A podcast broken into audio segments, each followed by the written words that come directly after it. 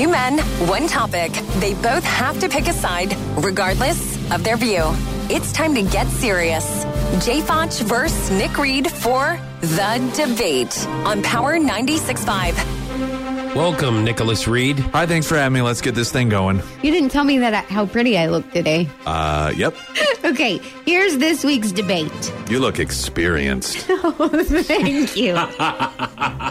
uh, a Starbucks in Mexico has become the first one in the world operated entirely by senior citizens over the age of 55. All the staffers receive medical insurance and were trained by younger staffers earlier in the year. Starbucks plans to employ 120 senior citizens by the end of 2018. So one of you can be Starbucks, that's basically saying what a great idea this is, and the other one can take the stance that this is age discrimination. Because if I want to go in there and apply, but I'm only 31, This is actually this is a pretty valid debate here. thank you. All right, I'll say that this is a great feel good story. Okay. Then you should allow senior citizens. How dare you not ever hire senior citizens before this time at Starbucks? Did it take you that long, You're Starbucks? Starbucks. You're Starbucks, you That's idiot. what I meant. He's Did a new take- manager. Did it take you old people that long to get here? We've been waiting for Oh, you. oh, there Where the go. hell have you been? We want that old time charm. We want that old smile that'll greet us with a friendly little apple pie face. What?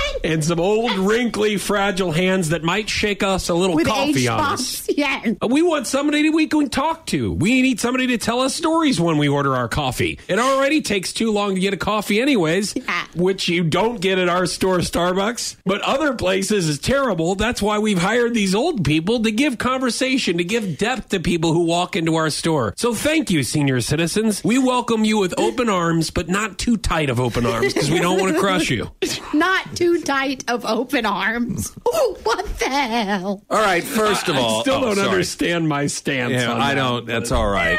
That's okay. That's all right. I'm supposed to like say that it's great that we hired old people. I guess. Well, yeah, you're supposed to justify why you Yeah. decided to hire only. because It's they're too great. late now. it's because they're great. Oh, okay. All right, first off, so Nike pulls a big stunt uh, and getting a lot of free press out of uh, a new spokesperson. I know what let's do. Let's round up all the oldies and let's get them behind the counter at Starbucks to get a little press. I'm not stupid. Oh, free health care in Mexico.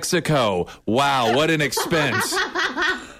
Secondly, for the love of God, let's see. You're going to hire a bunch of people to work at a place where you got 80,000 different versions of coffee, and the people that are going to be trying to figure that out know about Sanka.